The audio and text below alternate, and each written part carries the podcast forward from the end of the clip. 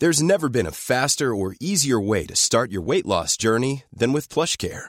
PlushCare accepts most insurance plans and gives you online access to board-certified physicians who can prescribe FDA-approved weight loss medications like Wigovi and Zepbound for those who qualify. Take charge of your health and speak with a board-certified physician about a weight loss plan that's right for you. Get started today at plushcare.com slash weight loss. That's plushcare.com slash weight loss. plushcare.com slash weight loss. Here's a cool fact. A crocodile can't stick out its tongue. Another cool fact, you can get short-term health insurance for a month or just under a year in some states. United Healthcare short-term insurance plans are designed for people who are between jobs, coming off their parents' plan, or turning a side hustle into a full-time gig. Underwritten by Golden Rule Insurance Company, they offer flexible, budget-friendly coverage with access to a nationwide network of doctors and hospitals. Get more cool facts about United Healthcare short-term plans at uh1.com. Quality sleep is essential. That's why the Sleep Number Smart Bed is designed for your ever-evolving sleep needs. Need a bed that's firmer or softer on either side? Helps you sleep at a comfortable temperature? Sleep Number Smart Beds let you individualize your comfort so you sleep better together. JD Power ranks Sleep Number number 1 in customer satisfaction with mattresses purchased in-store. And now, save 50% on the Sleep Number limited edition Smart Bed for a limited time. For JD Power 2023 award information, visit jdpower.com/awards. Only at a Sleep Number store or sleepnumber.com. Bienvenue sur le podcast qui vous donne de l'empowerment. Si vous êtes ici, ce n'est absolument pas par hasard.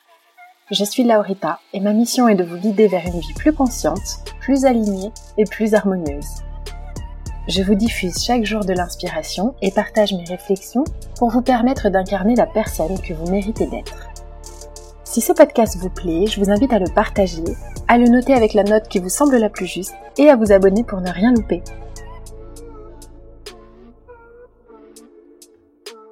Bonjour à tous, j'espère que vous allez bien. Aujourd'hui, nous allons parler de s'il est possible d'être trop gentil. Ça va être un podcast assez nuancé. Euh, c'est seulement des axes de réflexion aujourd'hui, pas forcément des exercices comme les précédents podcasts, mais je pense que ça vaut le coup de se pencher sur la question. J'ai longtemps considéré que j'étais trop gentille. Vous savez, ce genre d'affirmation euh, je suis une bonne poire, je me laisse marcher dessus, je suis trop gentille et les gens en profitent. Est-ce que ça résonne chez vous, ça? Ou bien c'est aussi l'expression trop bon, trop con. Mais alors, est-ce qu'on peut vraiment être trop gentil? Pour le bien de ce podcast, je suis allée chercher la définition de trop, et voici ce que j'ai trouvé. Trop, c'est une manière excessive, abusive, plus qu'il ne faudrait. Donc, je vous pose la question aujourd'hui, est-ce qu'on peut être excessivement gentil, abuser de gentillesse et l'être plus qu'il ne le faudrait? Je vous donne mon point de vue et je serai ravie d'entendre le vôtre. Je suis pas sûre qu'on puisse être trop gentil parce que pour être trop quelque chose, il y a vraiment cette notion de comparaison. Trop gentil par rapport à quoi? Par rapport à qui? Généralement, on dit de quelqu'un qu'il est trop gentil par rapport à ce que l'autre ou les autres lui apporte en retour. Mais est-ce que du coup ça signifie qu'on doit donner à hauteur de ce que l'on pense qu'on va recevoir? Ce serait un joyeux bazar. Hein si avant de donner à quelqu'un, on devait évaluer à quelle hauteur l'autre va nous rendre, et donc il y aurait forcément une espèce d'énorme marge d'erreur, et surtout, mais quelle perte de temps. Donc je crois qu'une des clés par rapport au fait d'être trop gentil, c'est simplement qu'on ne peut pas être trop gentil, on est simplement gentil à la hauteur de ce qui nous convient, si tant est que l'on respecte ses propres valeurs et barrières. Je pense qu'on devient trop gentil quand on fait passer l'autre avant nous, parce que ça signifie finalement qu'on s'oublie et qu'on va aller agir avec une peur cachée et non pas avec l'amour. Ce podcast fait vraiment écho au précédent sur les énergies et comment protéger son énergie. Donc si vous ne l'avez pas encore écouté, je vous invite à le faire. Parce que quand on décide de donner à quelqu'un, je pense qu'il ne faut pas le faire dans l'attente qu'il nous donne en retour. Être trop gentil, encore une fois entre guillemets, ça veut dire avoir peur du rejet, avoir peur de l'abandon, et je pense qu'il y a vraiment une peur qui se cache derrière. Quelqu'un de trop gentil, entre guillemets, c'est quelqu'un qui a une profonde blessure. Quand on est trop gentil, c'est un narratif un peu élogieux pour dire j'ai peur d'être repoussé, j'ai peur d'être rejeté, donc je fais trop, je fais plus que ce que je suis capable de faire ou de prête à tolérer, je fais plus que ce que mes limites me demandent. Et je crois que c'est ça qu'on appelle être trop gentil, c'est uniquement en réalité quand on s'oublie, quand on ne se fait plus passer en priorité et quand nos besoins ne sont pas considérés. Tant qu'on se donne de l'amour et qu'on a fixé des barrières claires et qu'on les respecte soi-même, je ne crois pas qu'on puisse être trop gentil, au contraire, et je vais développer. On juge les gens qui sont trop gentils, ceux qui ne changent pas leur nature face à des personnes désobligeantes ou qui leur manquent de respect. On pense qu'on est trop gentil et que par conséquent on va se faire manger. Si tu es trop gentil, il va t'arriver des bricoles. Si tu es trop gentil, tu tomberas sur des gens qui vont en profiter. Être trop gentil dans l'esprit collectif, c'est ça. Comme si, vous savez, il y avait une jauge, un niveau acceptable de gentillesse, et après c'est trop. Ah oui, alors jusque-là c'est bon, et après, oula, non, c'est bon, t'es trop gentil. Je pense qu'on confond les gens foncièrement gentils des gens intéressés. On confond aussi les gens qui savent mettre leur ego de côté avec des gens qui sont complètement terrifiés. Du coup, encore une fois, pour le bien de cet épisode, je suis allée voir la définition de gentil. Gentil, c'est aimable, complaisant, plein de bons sentiments à l'égard d'autrui qui manifeste ce caractère qui est délicat. Et on va aller juger une personne gentille en fonction des actions qu'elle aura dans notre univers. Personne aujourd'hui ne fait l'unanimité et personne ne peut être considéré par tout le monde comme trop gentil. Donc quelqu'un que je vais juger gentil ou trop gentil, c'est parce qu'il aura agi selon la manière que j'attends de lui. Donc je suis contente et je le qualifie de gentil. Et là, c'est une discussion vraiment ouverte, hein, mais les gens trop gentils ne seraient-ils pas avant tout intéressés? Est-ce qu'on ne serait pas trop gentil. Encore une fois, j'emploie un langage hyper enfantin, gentil, méchant, etc. Mais c'est pour illustrer un peu le podcast. Est-ce que quand on est trop gentil, c'est pas parce qu'on a besoin d'être aimé et que pour obtenir de l'amour, on se fait passer pour quelqu'un qu'on n'est pas, quelqu'un de entre guillemets trop gentil, et donc on va faire passer nos besoins après ceux des autres pour être aimé? Est-ce que c'est pas quelque part une action intéressée?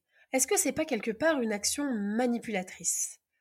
Quand je donne à quelqu'un, quand je suis trop gentil parce que je donne au-delà de mes limites ou de mes envies, je suis dans une énergie de transaction, de pénurie. Je manque de quelque chose et donc j'espère un retour. Cette situation, elle est désagréable pour celui qui la vit, c'est hyper agaçant hein, concrètement d'être dans l'angoisse et dans l'attente de quelque chose, mais ça l'est aussi pour celui qui l'a subi. Je sais pas ce que vous en pensez, mais je trouve qu'il n'y a rien de plus désagréable de savoir que quelqu'un attend quelque chose de nous.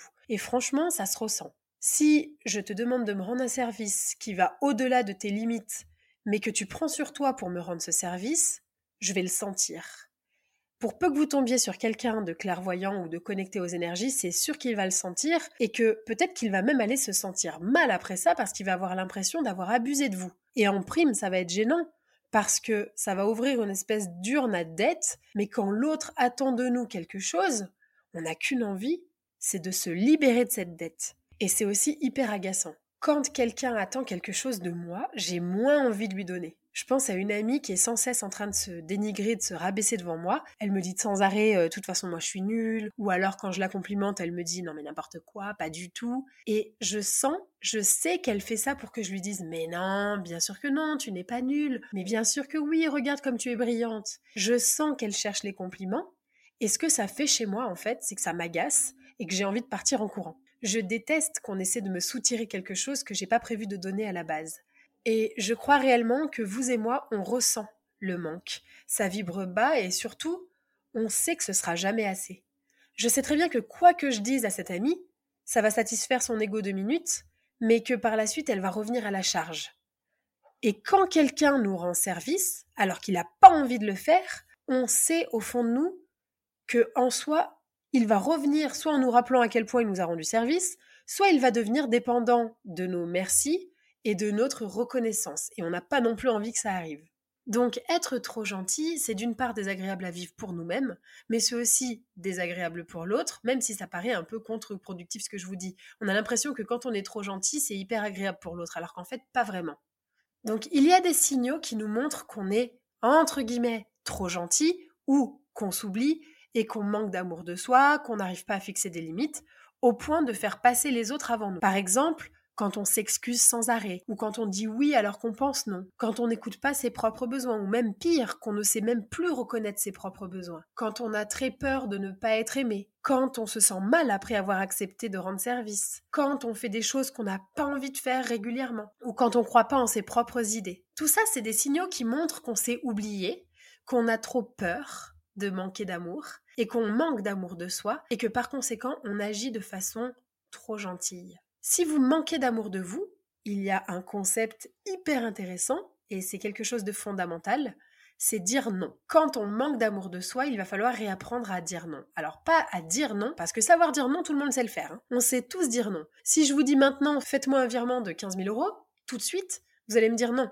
Donc, vous savez dire non.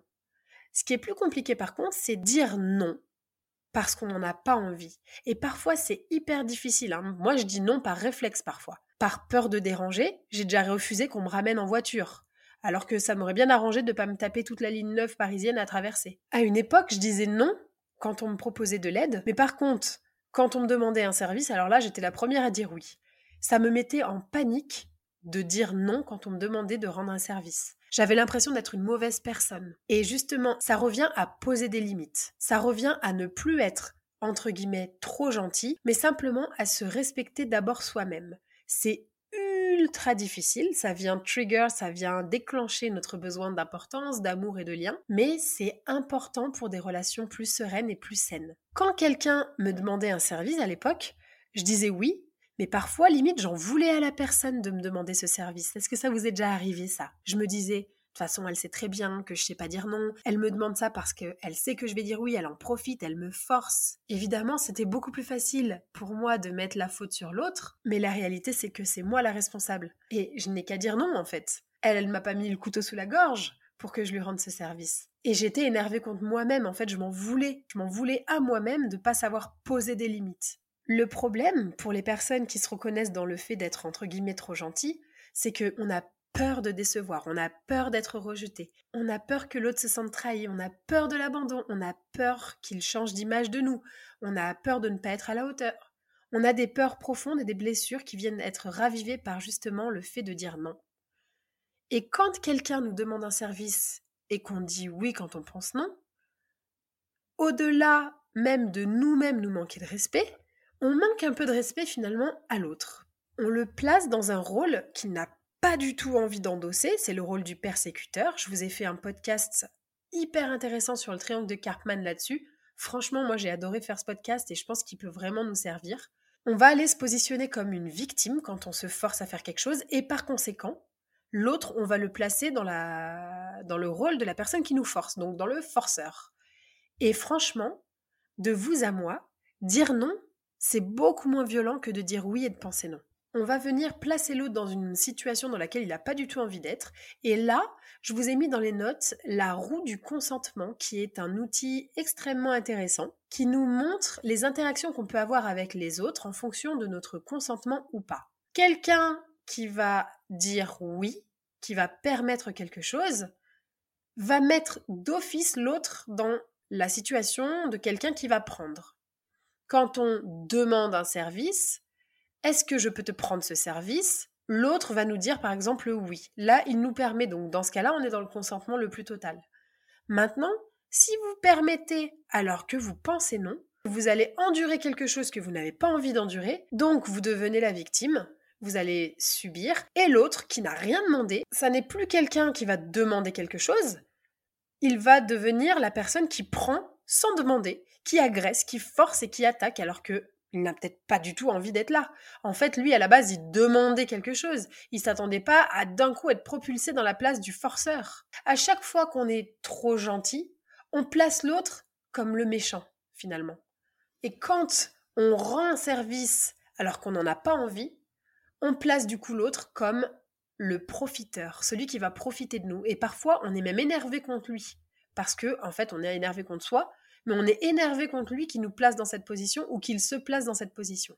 Donc la leçon que je nous propose de retenir de ce podcast, c'est que être trop gentil, ça biaise les relations en tout point. La relation avec soi-même, on se ment à soi-même, on se renie, on se bafoue et on empiète sur ses propres limites, et la relation avec l'autre parce qu'on le place dans un rôle qu'il n'a peut-être pas envie de jouer, et peut-être que même il va le sentir. Et en prime, on ne lui donne même pas l'opportunité de nous connaître, nous réellement, de connaître nos limites, nos envies et qui l'on est vraiment. Et quelque part, quand on est mort de trouille à l'idée de se sentir délaissé, d'être rejeté, de ne plus être aimé, ou voilà, de passer au-delà du personnage qu'on s'est construit, du, trop gentil, quand on n'ose pas s'affirmer, c'est parce qu'on se juge soi-même et on juge qui l'on est au fond de soi. C'est parce qu'on ne se porte pas assez d'amour. Quand on affirme quelque chose, quand on s'affirme, quand on dit non, oui, certains vont nous juger, certains vont nous critiquer, mais certains vont aussi plus nous aimer parce que quand on se montre complètement nu et sans aucune couche, on crée de l'intimité, on crée des relations plus profondes et on va connecter avec ceux qui résonnent vraiment pour nous, avec ceux qui sont pour nous. Et je vous en ai fait tout un podcast sur euh, protéger son énergie, donc allez l'écouter, ça va vous aider.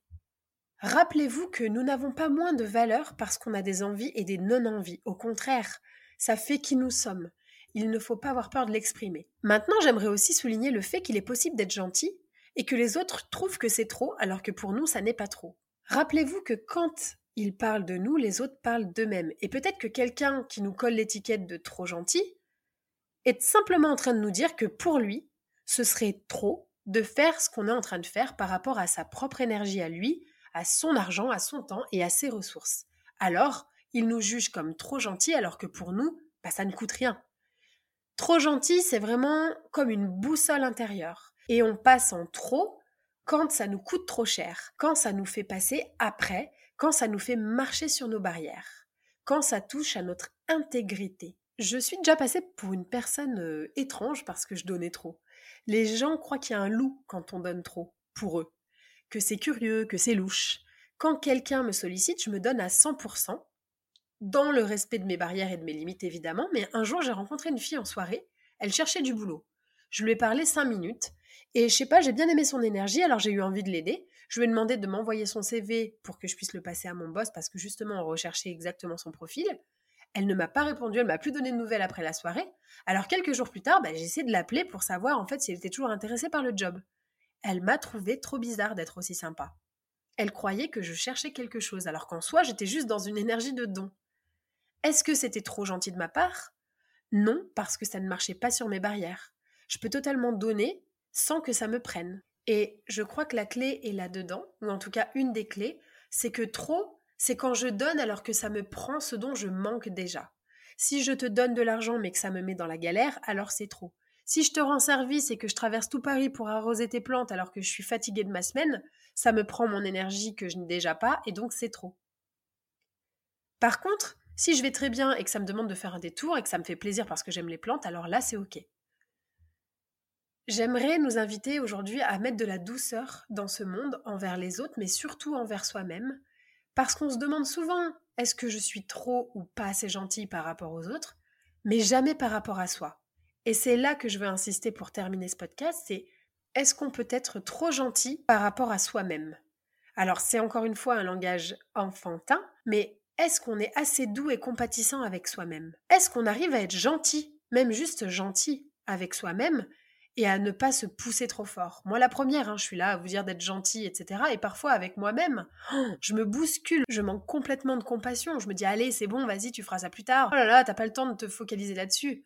Moi aussi, j'ai beaucoup à apprendre et je suis super exigeante avec moi-même et envers les autres, mais c'est parce que je manque de gentillesse et de douceur envers moi-même.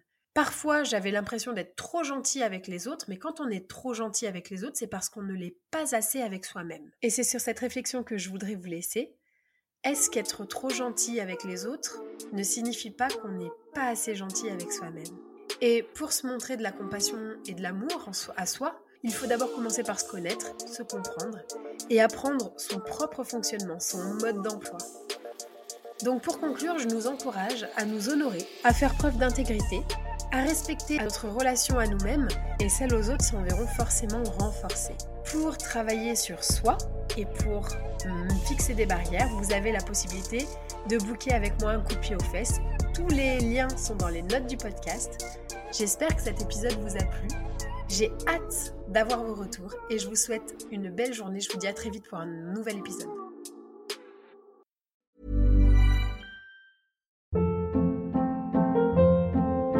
Hold up. What was that? Boring. No flavor. That was as bad as those leftovers you ate all week. Kiki Palmer here, and it's time to say hello to something fresh and guilt-free. Hello Fresh. Jazz up dinner with pecan-crusted chicken or garlic butter shrimp scampi. Now that's music to my mouth. Hello Fresh. Let's get this dinner party started. Discover all the delicious possibilities at hellofresh.com. Hey, it's Paige DeSorbo from Giggly Squad. High quality fashion without the price tag. Say hello to Quince.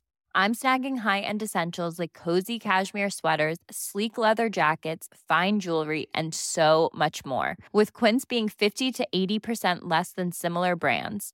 And they partner with factories that prioritize safe, ethical, and responsible manufacturing. I love that. Luxury quality within reach. Go to quince.com slash style to get free shipping and 365 day returns on your next order. Quince.com slash style.